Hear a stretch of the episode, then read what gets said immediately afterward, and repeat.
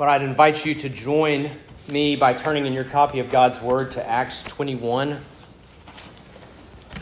Here at Trinity, if you happen to be visiting, we're uh, working our way through the book of Acts. Um, and this morning we find ourselves in chapter 21. Today we're going to read verses 17 through 40. I will readily admit that some texts of Scripture are more difficult to preach than others. And I consider this one of them. It's, uh, I, I, can, I can think of other standalone sermons I might do on a, a big baptism Sunday like this, but in God's providence, uh, this is the text we're wrestling with this morning. I mean, as you go through a book of the Bible. You, just, you see it coming and you just, you can't go anywhere. Now, why do I consider this a hard text? Because I'm reminded that the best of men are still men at best. You heard that? The best of men are still men at best, meaning that even the best people you know maybe someone you love and look up to, is still a fallible human who will at times make mistakes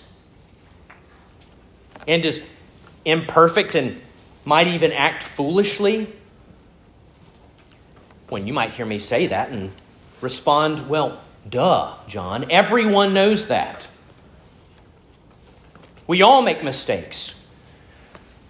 True, but what if the person I have in mind isn't your spouse or your child or your neighbor or your pastor? What if the person or persons I'm talking about are the elders of the Jerusalem church? Or James the just? James the brother of Jesus? What if it's the Apostle Paul? I've discovered why this text has been so hard for me. Paul is very honest about the presence of sin in his life. He's very honest about it. He's, he says in Romans 7, that famous line, I do not do the good I want, but the evil I do not want is what I keep doing. Wretched man that I am, who will deliver me from this body of death? He'll say something else near the end of his life in a letter to Timothy where he says, I am the foremost of sinners. I'm the worst sinner I know. But I guess I didn't believe Paul. Maybe I'm the only one. It's like I have this innate subconscious notion that, yeah, Paul was a terrible person prior to his conversion. But after the Damascus Road incident, he, he never sinned again. He never made another mistake. And I just, I've discovered I've put Paul up on this moral pedestal. And then I look at this text and I see Paul doing things. And I, I think, what are you doing? Stop. Why would, why would you do that? Now, it's interesting. I never have this problem with Peter because I'm well aware, I think we're all well aware, Peter is a mess. But it seems different with Paul. And, and, and it's the same with James. You have a man so pious, so holy, a man who apparently spent so much time on his knees in prayer. It was said his knees looked like they belonged to a camel. And I, I read this and I see what James asks of Paul, and it, it bothers me. But you know, I'm reminded of something very important. And that's throughout all of church history, there has only been one perfect person. There has only been one person who never made a mistake. I'm always looking for a strong man. I'm looking for a hero, for someone I can hide behind and say, that's my guy, that's my leader. I, I'd follow him to the gates of hell. but I'm reminded that there is only one strong man. There is only one hero. One person who will never let me down, who I can trust unconditionally in every respect, and that is the Lord Jesus Christ. It's not the Apostle Paul, it's not James, it's not John Calvin, it's not Ligon Duncan. The Lord Jesus is the only one who will never make a misstep, a mistake, a blunder, or sin.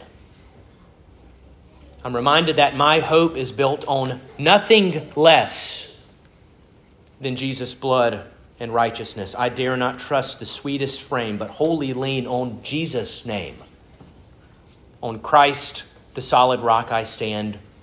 All other ground is sinking sand. He is our hero, He is our strong man. But before you start yelling, away with him, and you drag me outside into the parking lot, let's pray and read today's text. Father, we remember that all Scripture is breathed out by God and is profitable for teaching, for reproof, and for correction, and for training in righteousness. That we may be filled and equipped for the work you would have for us. Father, speak through your word to your people, we ask in Jesus' name. Amen. Read our text, Acts 21, beginning in verse 17. When we'd come to Jerusalem, the brothers gladly what received us gladly. On the following day, Paul went in with us to James, and all the elders were present. After greeting them, he related one by one the things that God had done among the Gentiles through his ministry.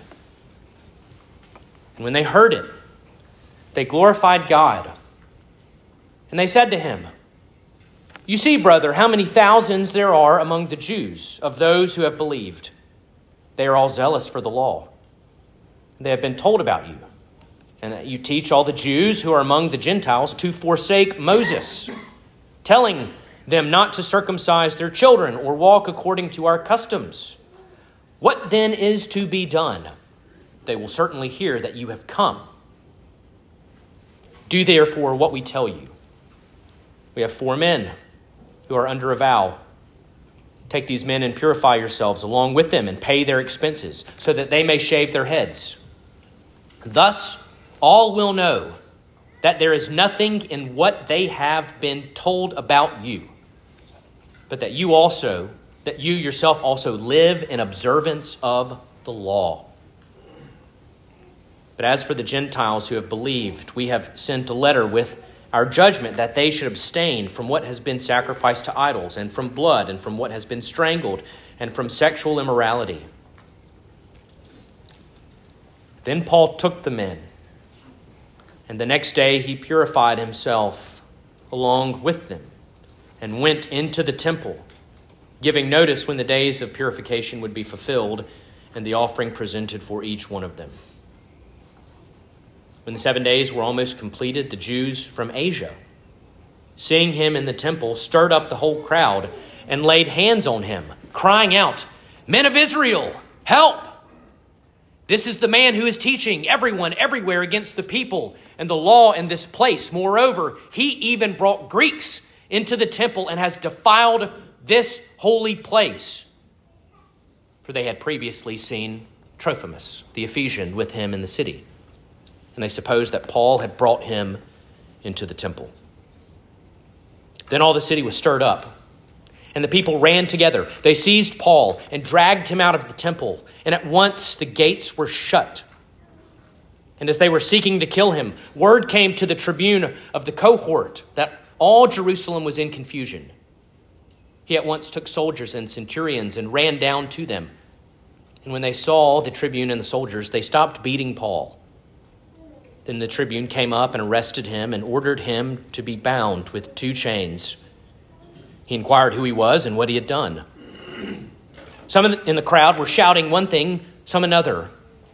And as he could not learn the facts because of the uproar, he ordered them to be brought into the barracks.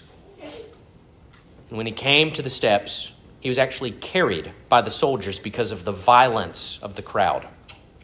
For the mob of the people followed, crying out, Away with him! As Paul was about to be brought into the barracks, he said to the tribune, May I say something to you? And he said, Do you know Greek?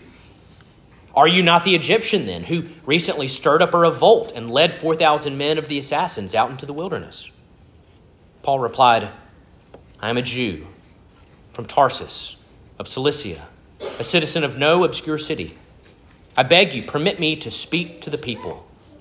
And when he had given him permission, Paul, standing on the steps, motioned with his hand to the people. And when there was a great hush, he addressed them in the Hebrew language. The grass withers, and the flowers fade, but the word of our God stands forever. If you haven't been following along with our study, the Apostle Paul has finished his third and final missionary journey. He's been to Philippi and Corinth and Thessalonica and Athens and Berea and Ephesus. He's already been to all those places. And he's not going to go back.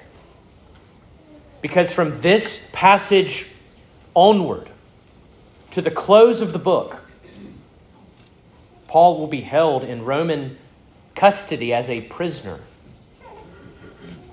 Now, this shouldn't come as a surprise to anyone. It wasn't a surprise to Paul. He knew what would happen.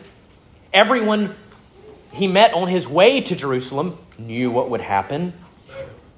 And yet, Paul was constrained by the Spirit to go to Jerusalem. I do not think his going to Jerusalem was the mistake. I don't think that was the issue. This just begins a new chapter of his ministry. He's about to have the opportunity to share the gospel with folks he never would have met otherwise. He's going to be carried all the way to Rome, and some of his greatest work will happen as a Roman prisoner. Reminds me of John Bunyan, the uneducated English Baptist, the tinkerer's son who wouldn't stop preaching and so they locked him up. And how did John Bunyan spend his time behind bars? He wrote The Pilgrim's Progress, one of the best selling books in history. There's more work for Paul to do. We're just going to see a change of scenery and change of company. But first, we need to see what leads up to his arrest by the Romans. Paul arrives in Jerusalem with a group of Gentile brothers. These are believers from the churches Paul helped plant. You can find their names at the beginning of Acts chapter 20. And these Gentile brothers who have come to faith in Christ come representing their home churches to the Jerusalem church and they're bringing a financial gift for the Jewish Christians there in Jerusalem. Remember last week we saw a prophet named Agabus.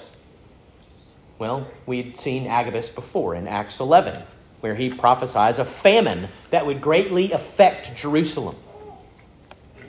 The church would struggle and have food shortages, and so for the last three years, Paul has been collecting cash from all these Gentile churches, and the plan was to bring that money to Jerusalem, present it to the church, that it might provide a much needed resource if brothers and sisters in Christ are going hungry. It's just, just a wonderful example of the body of Christ caring for one another. But what happens?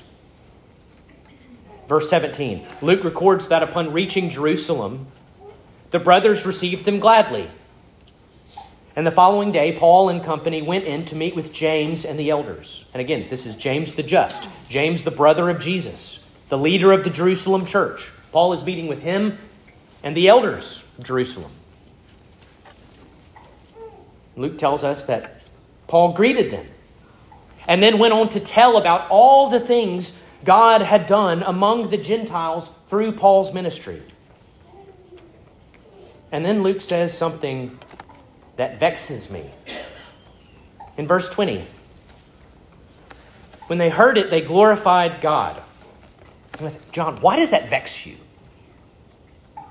I, I don't know what to do with this because it sounds great. It sounds encouraging. It sounds like something you would expect. A missionary visits a local church and tells of what God is doing, and they glorify God, and it sounds very encouraging. But I've got reservations because of what comes next. We're told they listened to Paul, they glorified God, and then they said to him, You see, brother, how many thousands there are among the Jews of those who have believed. They are all zealous for the law, and they have been told about you that you teach all the Jews who are among the Gentiles to forsake Moses, telling them not to circumcise their children or walk according to our customs. What then is to be done? You see what they're saying? Paul, thousands of Jews, like Jerusalem locals, have come to Christ. They've come into the church, but they love their law. And they love their temple, and they love the ceremony and the ritual and the Passover and the circumcision. They love all the Jewish customs and traditions. They're crazy about them. And they've heard that you feel the opposite way. They've heard that you're antinomian, you're anti law. And when they hear that you're in town, they're going to be quite concerned. So, what are we going to do about this?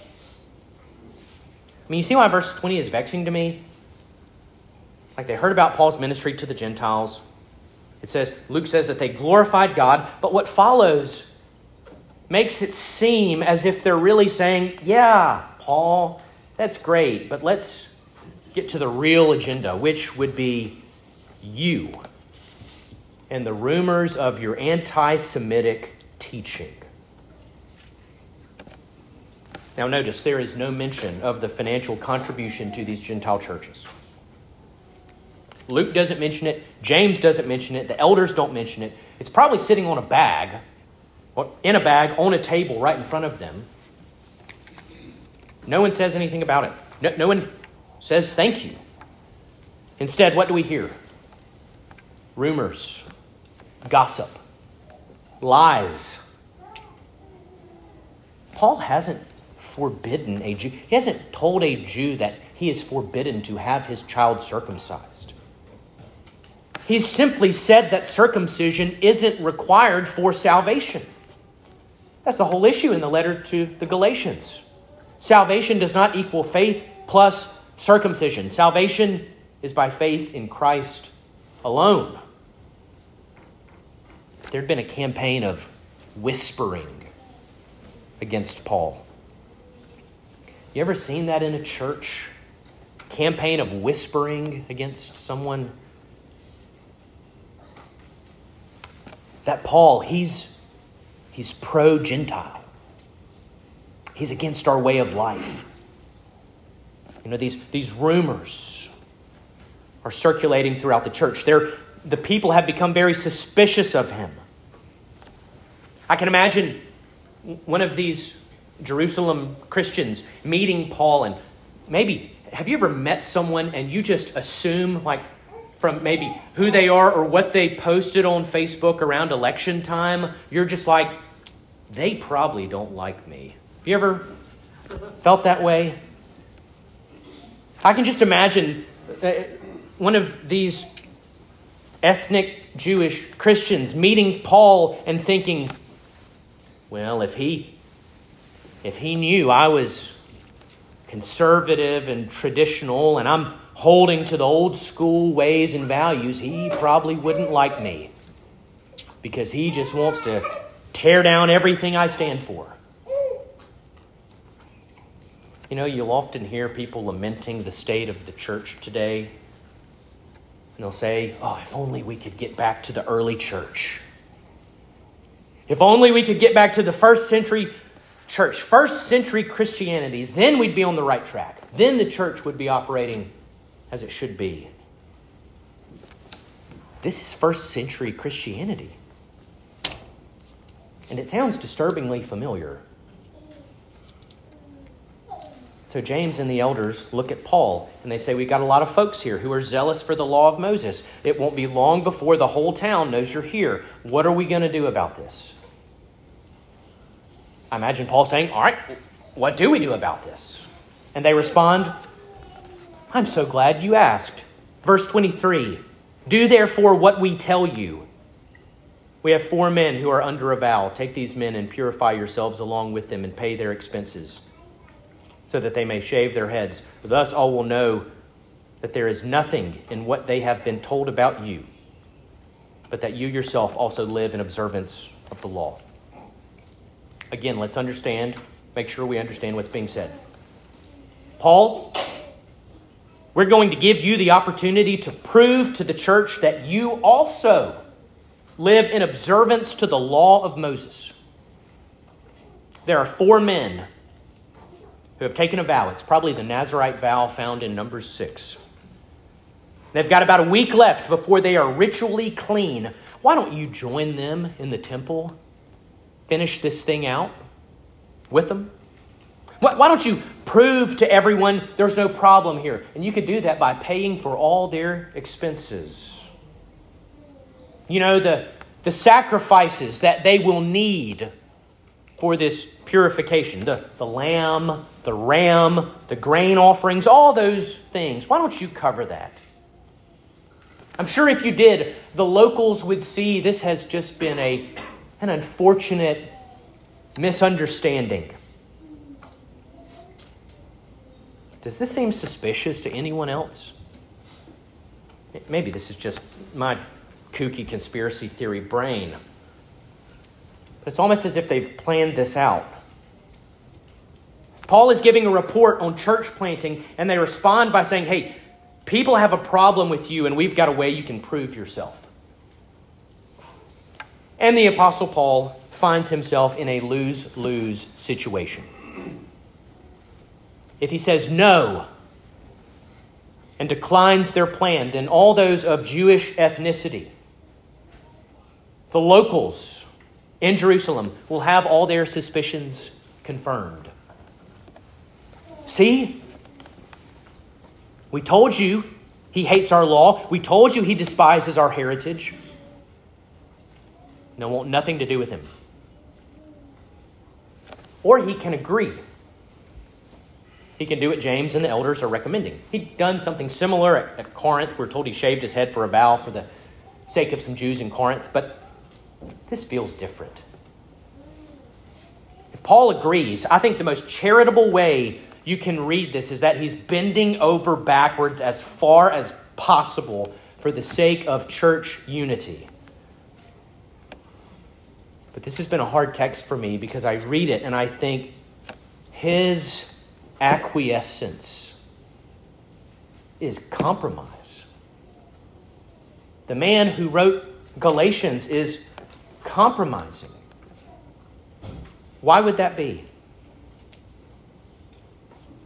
Well, if he agrees, this would require him going back into the temple and offering a blood sacrifice, which would be sprinkled on the altar, so that the one offering it would be made clean.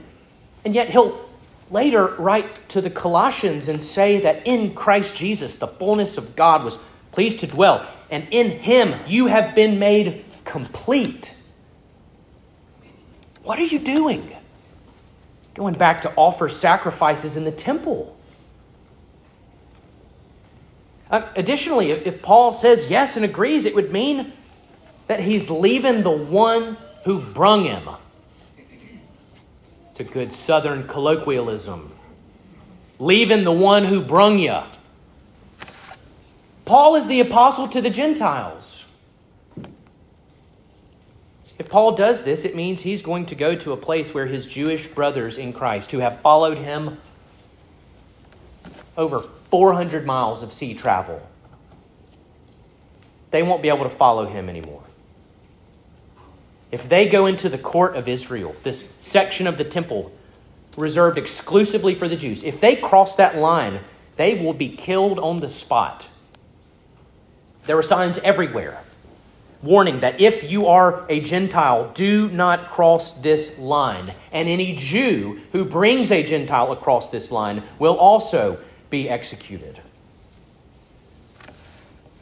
This is going to require Paul to go to a place where these brothers can't go. He's going to be cleansed. Cleansed from what? From being around Gentiles. This rite of purification is something that the Jews did when they'd been out of the country and around Gentiles. I mean, think of these dear brothers who had traveled all the way with him. Think what this would have communicated to them. Hey, we thought the wall of partition between Jews and Gentiles had fallen for those in Christ. And yet there's a physical barrier right in front of them saying, one step further, and you will be killed. How could the same man who wrote the letter to the Galatians go along with this? You know, I, I, know he talks about being all things to all people in 1 Corinthians 9, but this seems too much. It's a lose lose situation. And Paul chooses the latter. He chooses to go ahead with this plan. I imagine it was one of the hardest decisions he had to make. And I do think it was a massive mistake. I read James Montgomery Boice this week. He was longtime minister of 10th Presbyterian Church. He was founder of the Alliance of Confessing Evangelicals. And he says this was hypocrisy, it was compromise. Paul was going to offer a sacrifice in front of the very priests who had killed and crucified Jesus. It is a turning of his back on the sufficiency of Christ. See why I started the way I did. There's only one perfect hero in all of church history, and it is the Lord Jesus. Now, why did Paul do it? He did so because he loved his Jewish brothers. Remember what he says about him in Romans 9? I have great sorrow and unceasing anguish in my heart, for I wish that I myself were accursed and cut off from Christ for the sake of my brothers.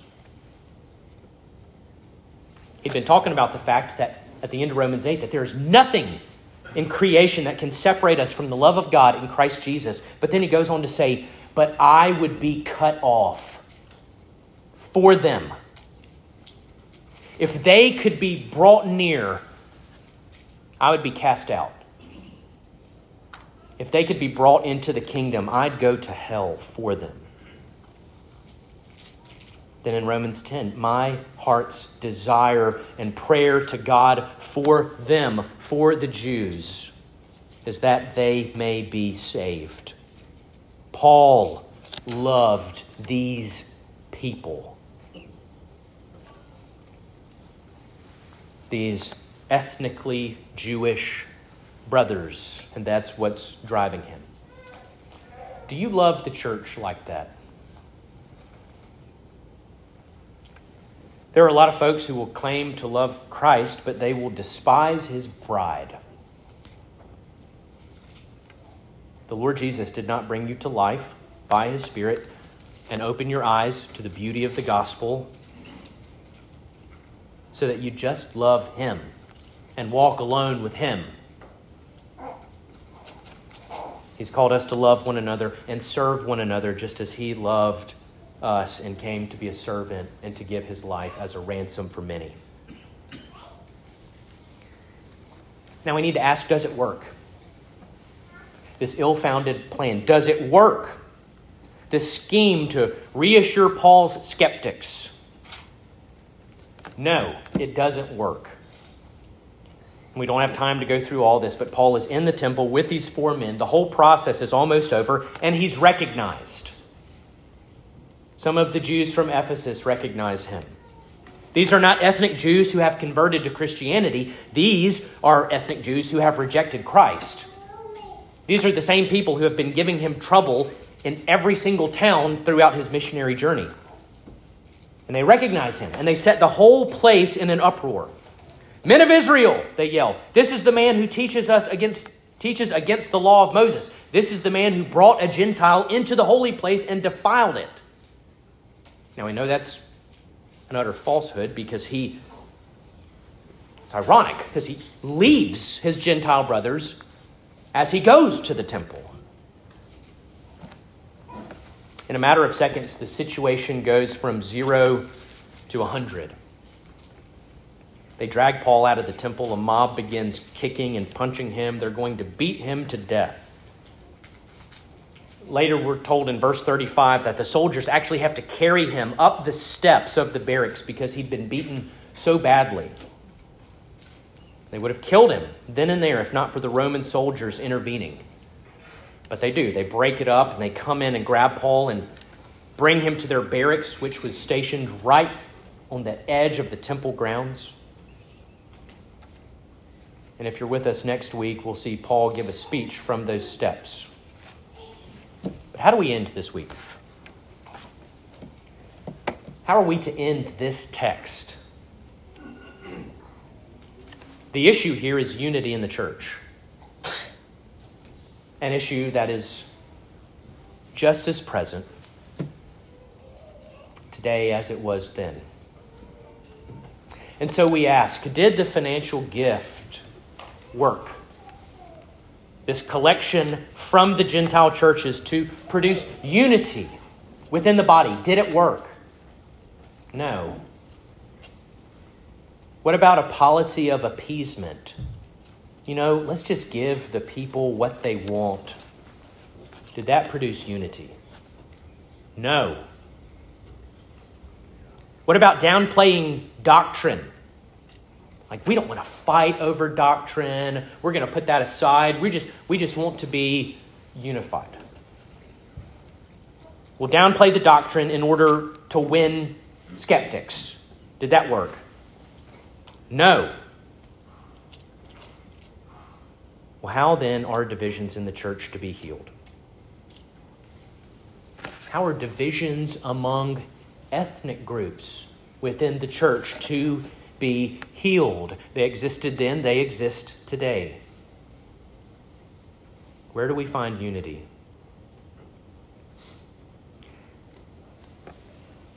Unity is only found by holding to and resting in what God has done for us, not what we've done for Him.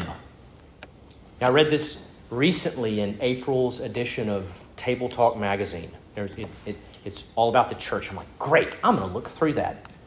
I found this quote Christian unity is rooted in what God has done for us. It's not rooted in what we've done for Him. What has God done for us? He so loved the world that he gave his only Son, that whoever believes in him should not perish but have eternal life. He has borne our griefs and carried our sorrows. He was pierced for our transgressions, crushed for our iniquities. Upon him was the chastisement that brought us peace we all, like sheep, have gone astray. We have turned every one to his own way. And the Lord has laid on him the iniquity of us all. He has borne the sin of many so that many are accounted righteous. Isn't that what is right before us? At this table, we find the root of Christian unity. as we come and by faith partake in the broken body and shed blood of the Lord Jesus Christ for sinners, at this table we find our place of unity. And so, church, look to Him. Look to Him. Look to Him and what He has done for you. Let's pray.